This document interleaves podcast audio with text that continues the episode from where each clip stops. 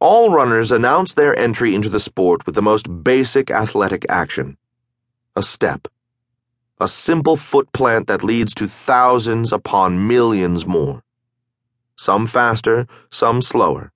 At home and around the world, in sun, blizzard, and driving rain.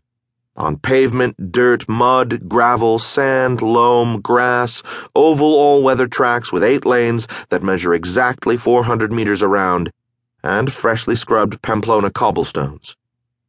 A splendid step, a quiet step, a lonely step. Born of some inner dialogue, some longing to be different, to be not the best, but at least better. The step takes less than a second. Doubts are silenced in that whisper of time. Lives are changed.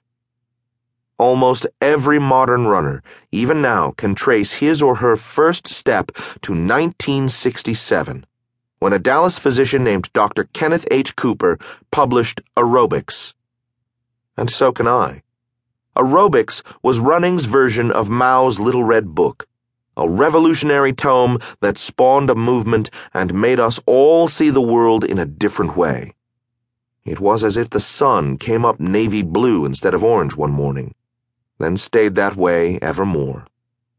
Aerobics has become synonymous with nylon, lycra, and synchronized group exercise set to pulsating synthesized music.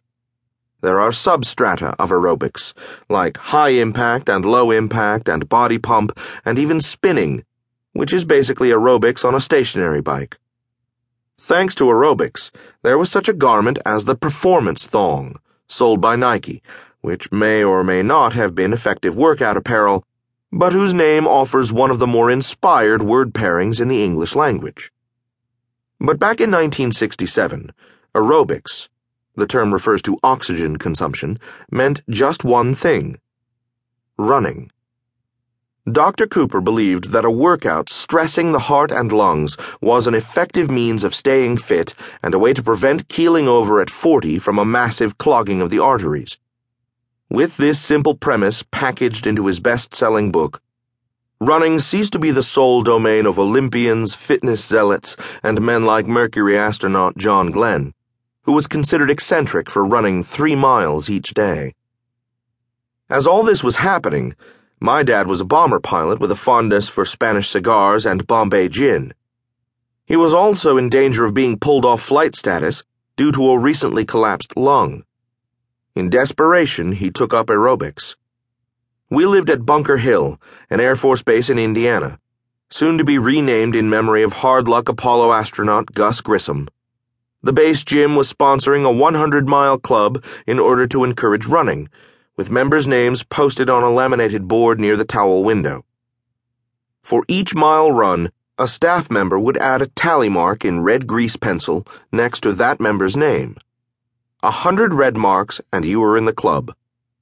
I can't remember whether there was a t shirt to commemorate the achievement or a next level for the truly ambitious, but at the time, running 100 miles was a very big deal. The club filled up quickly, which is to say that the board from top to bottom was lined with names and red marks accumulated horizontally to resemble a bar graph.